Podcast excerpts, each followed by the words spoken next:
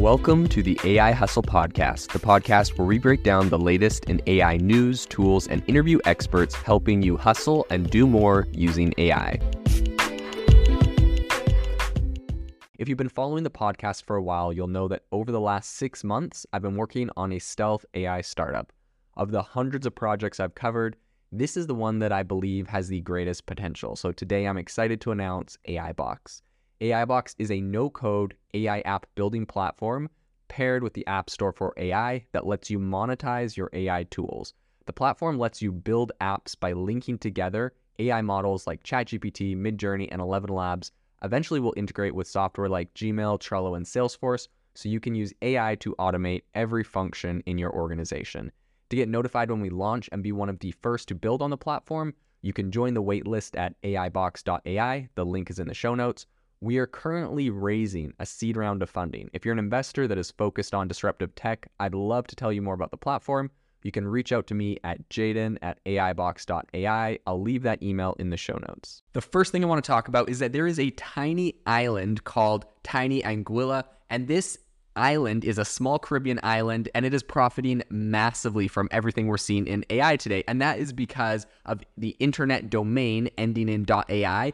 To be honest, like I have a a .ai. I have a couple .ai names I have for different companies, and I assumed that these actually stood for artificial intelligence. I guess this was naive, and I should have known that .ai actually stands for Anguilla, which is a Caribbean island. But because they own that and they kind of control that, um, they are making an absolute killing from the fact that everyone is registering these .ai domain names right now. And since ChatGPT's launch, the developer that is managing the country's domains um, estimates that revenue is going to hit around $30 million this year, which, let's be honest, is a massive boost for a tiny Caribbean island, especially because pretty much the island is resilient or relies on tourism for their entire economy. That's just kind of a fun fact for you today. The second thing I want to bring up is the fact that Baidu, which um, is the it's a big tech giant in China, they have officially released their Chat GPT rival. We talked about this earlier in the year. They have something called ErnieBot, um, but they've officially released this to the public, and this has sent the, co- the company's stock absolutely surging. So the move comes on the heels of Wednesday's announcement that the um, that China is going to start approving its first AI models, and a lot of people are very excited and hyped about uh, what ErnieBot's going to do. And it's it's allegedly it's like a better AI model for Chinese. It's like killing OpenAI there. It's left to be seen. We're going to have to look um, as this thing is finally now going to be launched to the public. The third piece of news that I wanted to bring to you today is the fact that IBM and Salesforce have teamed up on AI. So they are joining forces to bring AI tools and consulting to their mutual customers. The companies announced on Thursday um, IBM is going to provide consulting to help clients integrate and adopt the wealth of Salesforce AI technologies, including Sales GPT, Service GPT, Salesforce Einstein, Slack GPT, and Marketing GPT. In case you didn't know, Salesforce owns Slack. So this is absolutely um, a, a, big move. These are two very big companies, and seeing them join up, um, I think, is a big play. Obviously, Salesforce has went pretty hard on developing a bunch of these models here. Um, and these are all great tools. IBM doing a lot of consulting is going to start uh, pushing that forward.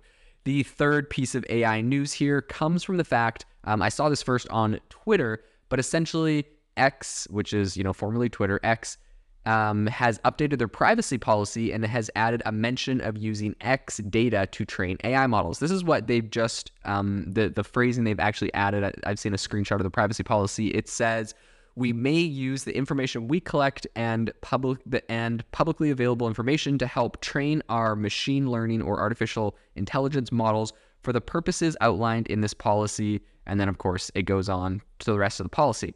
Now, what's interesting is very quickly after this was tweeted out, um, Elon Musk actually commented on the tweet and said just public data, not DMs or anything private. So this is very interesting. This is obviously been um, confirmed. It's kind of interesting because you know usually there's like a press, uh, like a press room or whatever, a press team at a different company that you could like reach out for comment. But in this case, it's like you tweet about it. Elon Musk just immediately responds to all the news stories about uh, his companies. It's kind of funny. And actually, with Twitter, for a while, when you would send a press uh, request to Twitter, they would just respond back with a poop emoji. They have now updated that. And I believe um, if you send a press request, it just says, we'll get back to you soon, which I don't think they will, but I'm assuming the new CEO thought that'd be a little bit more professional. In any case, um, the recent update in this policy, I think, really kind of indicates a shift towards a more comprehensive data collection, um, including biometric data and users' employment and education background. So, this was actually reported recently by Bloomberg, um, this kind of biometric data, employment, education background collection that they're doing. And I think this move may be more than just a standard policy update. Another section um, released the fact that they're going to be using this for the AI stuff, like I just mentioned. And I think that this observation was brought to light by a number of different people on AI, which I think is, um, or on, sorry, X, which I think is always fun that people on the platform are discovering these things and sharing them. Um, and I think that these latest findings have captured the attention on Y Combinator's discussion forum, Hacker News. If you don't know Hacker News, you definitely should be on there. Um, it's it, it's Y Combinator's discussion forum, but they have all sorts of breaking, trending AI um, and tech news like every single day, and you kind of get people's opinions on it. It's really, really, uh, it's it's a solid place for for news. In any case, the revised policy change is explicitly mentioned in section 2.1. Uh, it's exactly what I read earlier. But I think the plot thickens a little bit when you start to consider the ambitions of X Corp's owner Elon Musk in the AI sector. So Musk has, um, of course, all, also owns another company, XAI, that he launched. We've covered this in the past, and a lot of people are theorizing that the data collected by X Corp could potentially serve as a valuable resource for XAI's machine learning endeavors. This, I don't think, is speculation or conspiracy theory or anything. I think this is just kind of like in in XAI when they did a bunch of when they launched XAI um, they did a bunch of like press releases and stuff and like uh, spaces and everything. I think they explicitly said like we're going to use the X Twitter data to help us uh, with this. So it makes a lot of sense. They have one of the biggest data sets, biggest social media platforms. Um, it's obviously lost a massive valuation. So this is a great way to recoup costs is uh, by you know tying this to an AI company. And this goes along with the fact that they actually banned or shut off the API access of OpenAI earlier this year from using Twitter data because previously they kind of just had a the fire hose for free. Um, so they're you know shut it off. They may charge for it in the future, or maybe they just want to use it to help train their own AI models. So, um, Musk has earlier indicated that X is going to train its AI models using public tweets. He even criticized tech giants for using Twitter data for training and went as far as threatening Microsoft with a lawsuit over alleged illegal use of Twitter data. Additionally, Musk also filed legal actions against unidentified entities for data scraping. So this is likely aimed at collecting data for training advanced AI models.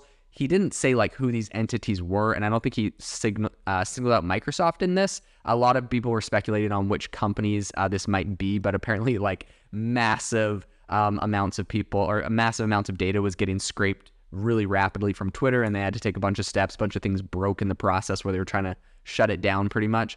But um, I think this really goes to show uh, the importance for a lot of these big platforms and companies in really protecting their data and keeping it, uh, you know, out of the hands of what is going to be their competitors now or future competitors in the future. So I think in alignment with a lot of these developments, the XAI homepage says that although it operates as a separate entity from X Corp, it aims to quote work closely with X or Twitter, Tesla, and other companies to make progress towards our mission. So Elon Musk um, obviously took X Corp's platform.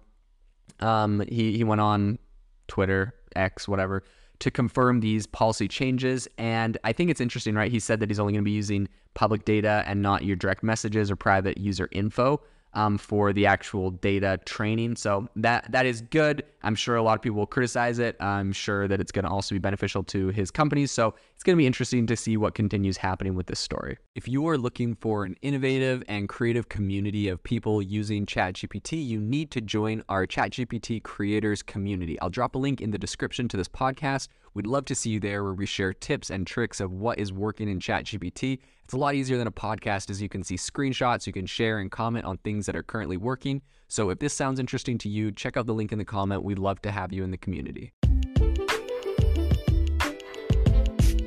Thanks for tuning in to the AI Hustle podcast. If you could do us a massive favor, we would really, really appreciate it if you could leave us a review wherever you get your podcast. This helps people find the podcast, it helps people know this is a good place to go, and we would really, really appreciate it as it helps us continue to bring on incredible guests and share incredible content for you to listen to.